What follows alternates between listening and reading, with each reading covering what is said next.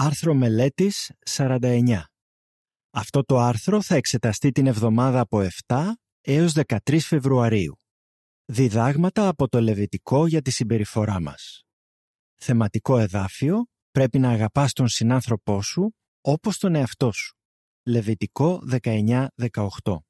Ύμνος 109. Να αγαπάτε έντονα από καρδιάς. Περίληψη. Οι χριστιανοί δεν υπόκεινται στο Μωσαϊκό νόμο, αλλά αυτός ο νόμος αναφέρει πολλά πράγματα που πρέπει ή δεν πρέπει να κάνουμε. Η εξέταση αυτών των πραγμάτων θα μας βοηθήσει να δείχνουμε αγάπη στους άλλους και να ευαρεστούμε τον Θεό. Αυτό το άρθρο εξηγεί πώς μπορούμε να ωφεληθούμε από κάποια διδάγματα που βρίσκουμε στο 19ο κεφάλαιο του Λεβιτικού. Παράγραφοι 1 και 2. Ερώτηση. Τι εξετάσαμε στο προηγούμενο άρθρο και τι θα εξετάσουμε σε αυτό; Στο προηγούμενο άρθρο εξετάσαμε κάποιες πρακτικές συμβουλές που βρίσκονται στο 19ο κεφάλαιο του Λεβιτικού. Για παράδειγμα, όπως είδαμε στο εδάφιο 3, ο Ιεχωβά έδωσε στους Ισραηλίτες την ουθεσία να σέβονται τους γονείς τους. Εξετάσαμε πώς μπορούμε να εφαρμόζουμε αυτή τη συμβουλή σήμερα φροντίζοντας για τις υλικέ, τις συναισθηματικές και τις πνευματικές ανάγκες των γονέων μας. Στο ίδιο εδάφιο, ο Θεός υπενθύμησε στον λαό του τη σπουδαιότητα της στήρησης του Σαββάτου. Μάθαμε ότι αν και δεν δεσμευόμαστε από τον νόμο του Σαββάτου σήμερα, μπορούμε να εφαρμόζουμε αυτή την αρχή ξεχωρίζοντας τακτικά χρόνο στο πρόγραμμά μας για να φροντίζουμε για ζητήματα που σχετίζονται με τη λατρεία μας. Κάνοντας το αυτό, θα δείχνουμε ότι προσπαθούμε να είμαστε Άγιοι, όπως μας προστάζουν τα εδάφια Λεβιτικό 19.2 και 1 Πέτρου 1.15. Σε αυτό το άρθρο θα συνεχίσουμε την εξέταση του 19ου κεφαλαίου του Λεβιτικού. Τι μας διδάσκει αυτό το κεφάλαιο για την εκδήλωση περίσκεψης σε εκείνους που έχουν σωματικούς περιορισμούς, για την εντιμότητα στις επαγγελματικές μας δοσοληψίες και για την εκδήλωση αγάπης στον συνάνθρωπό μας; Θέλουμε να είμαστε Άγιοι όπως ο Θεός είναι Άγιος. Γι' αυτό ας δούμε τι μπορούμε να μάθουμε. Να δείχνουμε περίσκεψη για εκείνους που έχουν σωματικούς περιορισμούς. Παράγραφοι 3 και 4. Ερώτηση. Σύμφωνα με το εδάφιο Λεβιτικό 19-14, πώς έπρεπε να συμπεριφέρονται στους κουφούς και στους τυφλούς; Το εδάφιο Λεβιτικό 19-14 αναφέρει δεν πρέπει να καταραστείς κουφό, ούτε να βάλεις εμπόδιο μπροστά σε τυφλό και πρέπει να φοβάσαι τον Θεό σου. Εγώ είμαι ο Ιεχωβά. Ο Ιεχωβά ανέμενε από τον λαό του να δείχνει περίσκεψη για εκείνους που είχαν σωματικούς περιορισμούς. Για παράδειγμα, οι Ισραηλίτες δεν έπρεπε να καταραστούν κουφό. Μια τέτοια κατάρα περιλάμβανε το να απειλήσουν κάποιον ή να ευχηθούν να του συμβεί κάτι κακό. Τι απέσια πράξη θα ήταν αυτή προς έναν κουφό; Δεν μπορούσε να ακούσει αυτό που λεγόταν για εκείνον, οπότε δεν θα ήταν σε θέση να υπερασπιστεί τον εαυτό του. Επιπλέον, στο εδάφιο 14 μαθαίνουμε ότι οι υπηρέτες του Θεού δεν έπρεπε να βάλουν εμπόδιο μπροστά σε τυφλό. Κάποιο σύγγραμμα αναφέρει τα εξής σχετικά με τους ανθρώπους που είχαν σωματικούς περιορισμούς.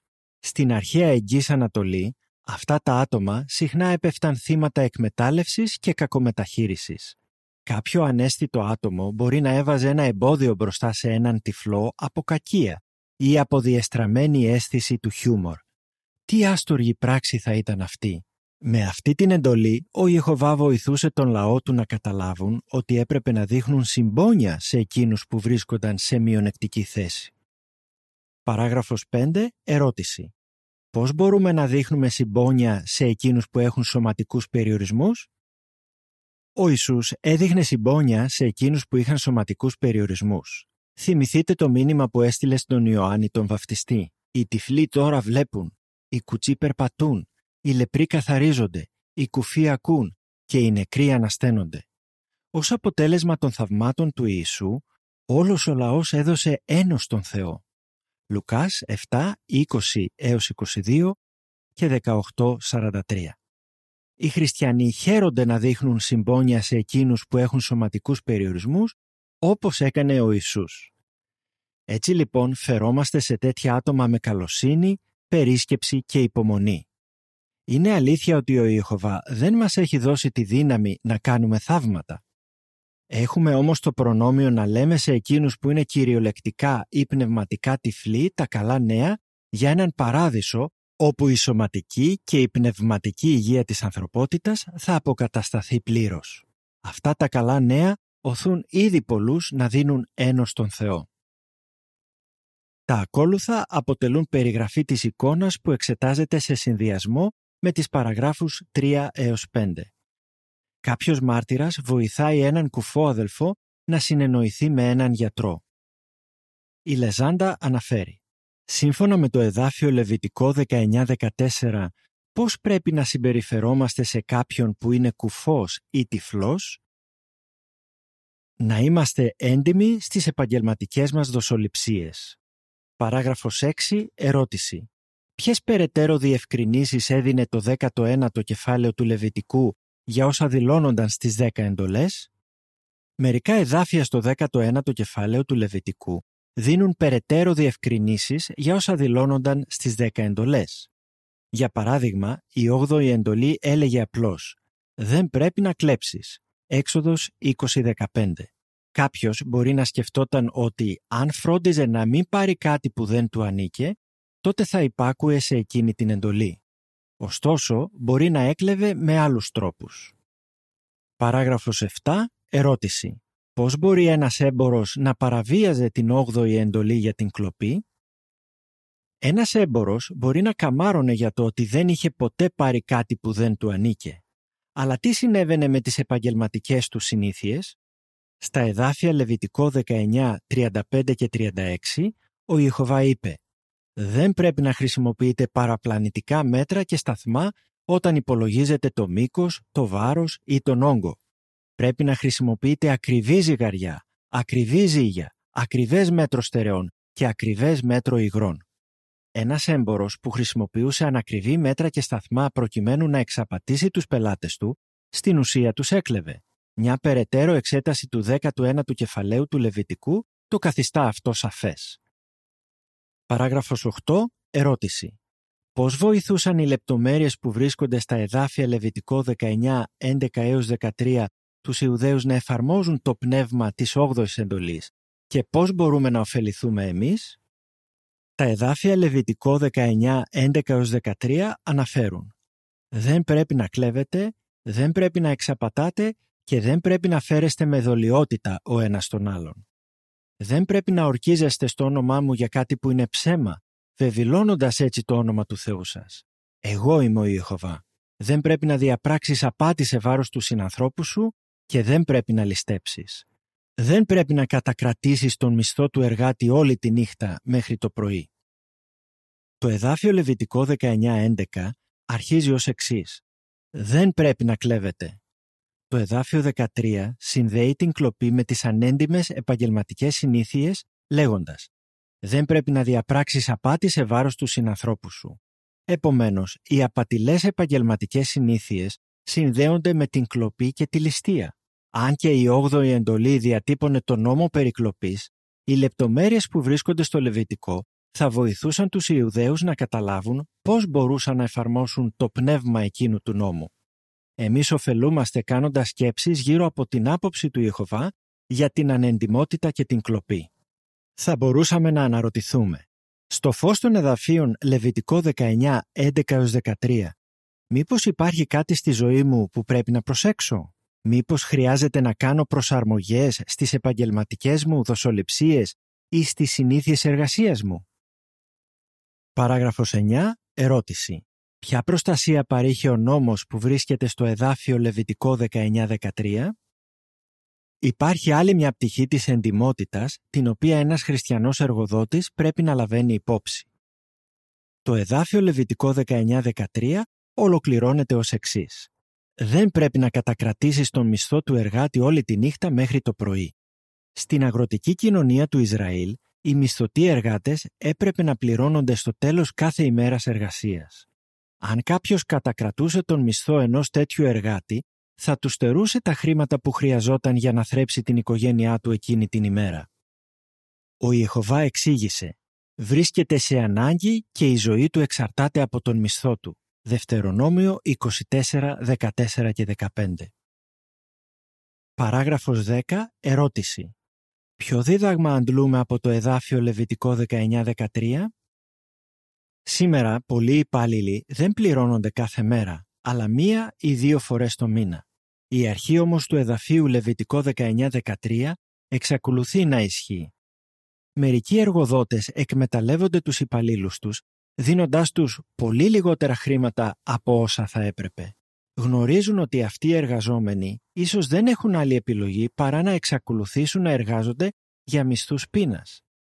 Κατά μία έννοια, τέτοιοι εργοδότες κατακρατούν το μισθό του εργάτη. Ο χριστιανός εργοδότης πρέπει να το λάβει αυτό σοβαρά υπόψη. Ας δούμε τώρα τι άλλο μπορούμε να μάθουμε από το 19ο κεφάλαιο του Λεβιτικού. Τα ακόλουθα αποτελούν περιγραφή της εικόνας που εξετάζεται σε συνδυασμό με τις παραγράφους 8 έως 10. Ένας αδελφός που είναι εργολάβος ελεοχρωματισμών δίνει σε έναν υπάλληλο τον μισθό του. Η Λεζάντα αναφέρει «Με βάση τα εδάφια Λεβιτικό 19, 11 έως 13, ποια αυτοεξέταση θα μπορούσε να κάνει ένας χριστιανός για τις επαγγελματικές του συνήθειες, να αγαπάτε τον συνάνθρωπό σας όπως τον εαυτό σας.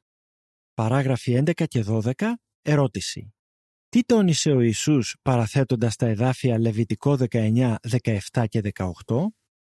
Ο Θεός νοιάζεται για το πώς συμπεριφερόμαστε στους άλλους και δεν αρκείται στο να μας λέει απλώς να μην κάνουμε κακό στον συνάνθρωπό μας. Αυτό το βλέπουμε στα εδάφια Λεβιτικό 19, 17 και 18 τα οποία αναφέρουν. Δεν πρέπει να μισείς τον αδελφό σου μέσα στην καρδιά σου. Πρέπει οπωσδήποτε να ελέγξεις τον συνάνθρωπό σου για να μην συμμετάσχεις και εσύ σε αμαρτία μαζί με αυτόν. Δεν πρέπει να παίρνεις εκδίκηση ούτε να μνησικακείς εναντίον των γιών του λαού σου και πρέπει να αγαπάς τον συνάνθρωπό σου όπως τον εαυτό σου. Εγώ είμαι ο Ιεχωβά. Προσέξτε την ξεκάθαρη εντολή. Πρέπει να αγαπάς τον συνάνθρωπό σου όπως τον εαυτό σου. Αυτό είναι απολύτως απαραίτητο για έναν χριστιανό που θέλει να ευαρεστεί τον Θεό. Εξετάστε πώς τόνισε ο Ιησούς τη σπουδαιότητα της εντολής του εδαφίου Λεβιτικό 19-18.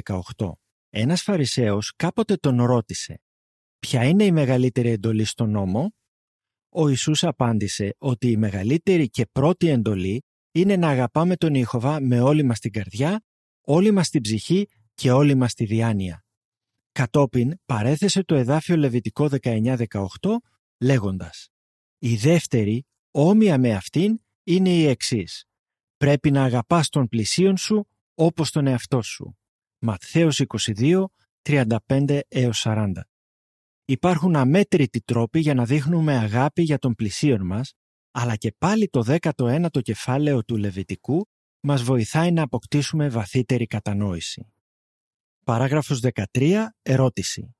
Πώς μας βοηθάει η βιβλική αφήγηση για τον Ιωσήφ να καταλάβουμε αυτό που καταγράφηκε αργότερα στο εδάφιο Λεβιτικό 19-18?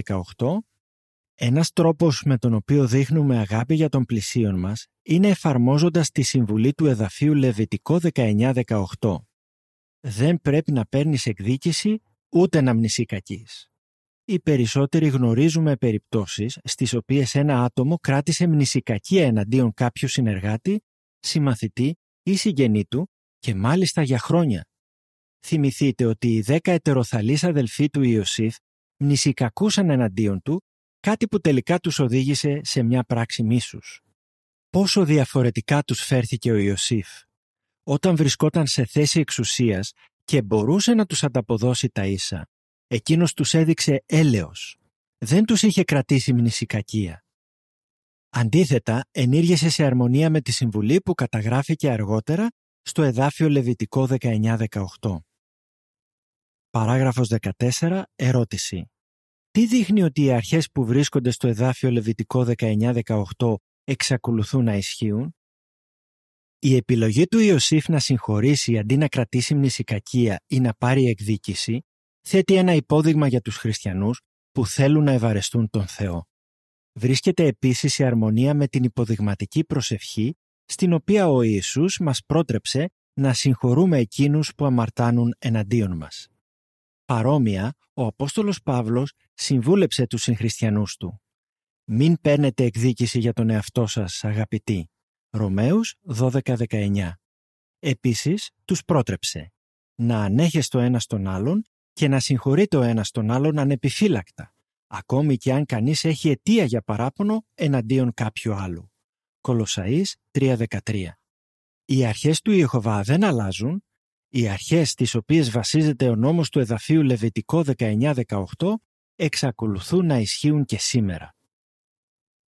Παράγραφος 15. Δείξτε με παράδειγμα γιατί χρειάζεται να αφήνουμε πίσω μας τις προσβολές. Ας εξετάσουμε ένα παράδειγμα. Τα πληγωμένα αισθήματα μπορούν να παρομοιαστούν με σωματικά τραύματα. Μερικά είναι μικρά, ενώ άλλα είναι σοβαρά. Λόγου χάρη, όταν ανοίγουμε έναν φάκελο, μπορεί να κοπούμε λίγο στο δάχτυλό μας με το χαρτί. Αυτό πονάει πολύ, αλλά πιθανότατα δεν θα μας αφήσει μόνιμη βλάβη. Έπειτα από μια-δυο μέρες, ίσως δεν θα θυμόμαστε καν που κοπήκαμε. Παρόμοια, μερικές προσβολές είναι μικρές. Για παράδειγμα, κάποιος φίλος μας μπορεί να πει ή να κάνει κάτι απερίσκεπτο που θα μας πληγώσει, αλλά μας είναι εύκολο να τον συγχωρήσουμε. Όταν όμως έχουμε ένα βαθύτερο τραύμα, ο γιατρός ίσως χρειάζεται να κάνει ράματα και να το επιδέσει.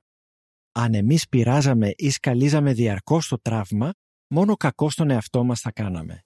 Δυστυχώς, κάποιος μπορεί να κάνει κάτι παρόμοιο όταν έχει προσβληθεί βαθιά. Μπορεί να σκέφτεται συνέχεια το συναισθηματικό του τραύμα και πόσο τον πλήγωσε το άλλο άτομο. Εκείνοι όμως που κρατούν μνησικακία μόνο κακό στον εαυτό τους κάνουν. Πόσο καλύτερα είναι να υπακούμε στη συμβουλή του εδαφίου Λεβιτικό 19-18. Τα ακόλουθα αποτελούν περιγραφή των εικόνων που εξετάζονται σε συνδυασμό με την παράγραφο 15. Μια αδελφή μπορεί εύκολα να ξεχάσει ένα μικρό τραύμα. Θα επιλέξει να κάνει το ίδιο με ένα πιο σοβαρό τραύμα; Η Λεζάντα αναφέρει «Όπως είναι καλύτερα να μην σκαλίζουμε ένα κυριολεκτικό τραύμα, έτσι είναι καλύτερα και να μην σκεφτόμαστε συνέχεια τις προσβολές. Πρέπει να προσπαθούμε να τις αφήνουμε πίσω μας». Παράγραφος 16. Ερώτηση.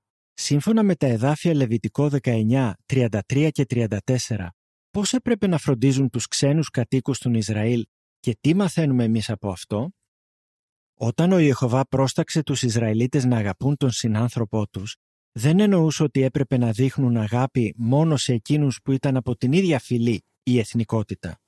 Τους είπε επίσης ότι έπρεπε να αγαπούν τους ξένους ανάμεσά τους. Αυτό είναι το σαφές μήνυμα των εδαφείων Λεβιτικό 19, 33 και 34, τα οποία αναφέρουν «Αν ένας ξένος κατοικεί μαζί σας στη γη σας, δεν πρέπει να τον κακομεταχειρίζεστε. Ο ξένος που κατοικεί μαζί σας πρέπει να γίνει για εσάς σαν αυτόχθον ανάμεσά σας και πρέπει να τον αγαπάς όπως τον εαυτό σου γιατί και εσείς κατοικήσατε ως ξένοι στη γη της Αιγύπτου. Εγώ είμαι ο Ιεχωβά ο Θεός σας. Οι Ισραηλίτες έπρεπε να μεταχειρίζονται τον ξένο σαν τον αυτόχθονα και να τον αγαπούν όπως τον εαυτό τους. Για παράδειγμα, έπρεπε να επιτρέπουν τόσο στους ξένους κατοίκους όσο και στους φτωχούς να ωφελούνται από τη διευθέτηση της ταχυολόγησης. Η αρχή για την αγάπη στους ξένους εφαρμόζεται και στους χριστιανούς σήμερα. Πώς; Υπάρχουν εκατομμύρια μετανάστες και πιθανώς κάποιοι ζουν κοντά σας. Είναι σημαντικό να φερόμαστε σε αυτούς τους άντρες, τις γυναίκες και τα παιδιά με αξιοπρέπεια και σεβασμό. Κάτι πέρα από το 19ο κεφάλαιο του Λεβιτικού. Παράγραφοι 17 και 18, ερώτηση Α. Πώς πρέπει να μας επηρεάζουν τα εδάφια Λεβιτικό 19.2 και 1 Πέτρου 1.15? Ερώτηση Β. Ποιο σημαντικό έργο μας παρότρινε ο Απόστολος Πέτρος να κάνουμε; Τόσο το εδάφιο Λεβιτικό 19.2 όσο και το εδάφιο 1 Πέτρου 1.15 προτρέπουν το λαό του Θεού να είναι Άγιος. Πολλά άλλα εδάφια στο 19ο κεφάλαιο του Λεβιτικού μας βοηθούν να δούμε τι μπορούμε να κάνουμε για να κερδίσουμε την επιδοκιμασία του Ιεχωβά. Εξετάσαμε μερικά εδάφια που προσδιορίζουν κάποια από τα θετικά πράγματα που πρέπει να κάνουμε και κάποια από τα αρνητικά πράγματα που δεν πρέπει να κάνουμε. Η υποσημείωση αναφέρει Κάποια εδάφια που δεν εξετάζονται σε αυτά τα άρθρα ασχολούνται με τη μεροληψία, τη συκοφαντία, τη βρώση αίματος καθώς και τον πνευματισμό, τη μαντεία και τη σεξουαλική ανηθικότητα. Βλέπε ερωτήσεις από αναγνώστες σε αυτό το τεύχος. Τέλος υποσημείωσης. Οι χριστιανικές ελληνικές γραφές δείχνουν την ανάγκη που υπάρχει για παρόμοια διαγωγή. Αλλά ο Απόστολος Πέτρος προσθέτει και κάτι ακόμα. Αν και μπορεί να συμμετέχουμε σε διάφορες πνευματικές δραστηριότητες και να κάνουμε πολλά καλά έργα, ο Πέτρος τόνισε ένα ιδιαίτερα. Πριν από την παρότρινσή του να γίνουμε άγιοι σε όλη τη διαγωγή μας, ο Πέτρος μας προτρέπει «Περιζώστε τη διάνοιά σας για δραστηριότητα». 1 Πέτρου 1, 13 και 15. Τι θα περιλάμβανε αυτή η δραστηριότητα; Ο Πέτρος είπε ότι οι χρησμένοι αδελφοί του Χριστού θα διακήρυταν εκτεταμένα τις αρετές εκείνου που τους κάλεσε. 1 Πέτρου 2.9 Στην πραγματικότητα, όλοι οι χριστιανοί σήμερα έχουν την τιμή να κάνουν αυτό το σημαντικότατο έργο, ένα έργο που επιτελεί το μεγαλύτερο καλό. Τι ιδιαίτερο προνόμιο έχουμε ως Άγιος Λαός να συμμετέχουμε τακτικά και με ζήλο στο έργο κηρύγματος και διδασκαλίας. Όταν εφαρμόζουμε με επιμέλεια τις αρχές του 19ου κεφαλαίου του Λεβιτικού, αποδεικνύουμε ότι αγαπάμε τον Θεό μας και τον πλησίον μας και δείχνουμε ότι θέλουμε να γίνουμε Άγιοι σε όλη τη διαγωγή μας.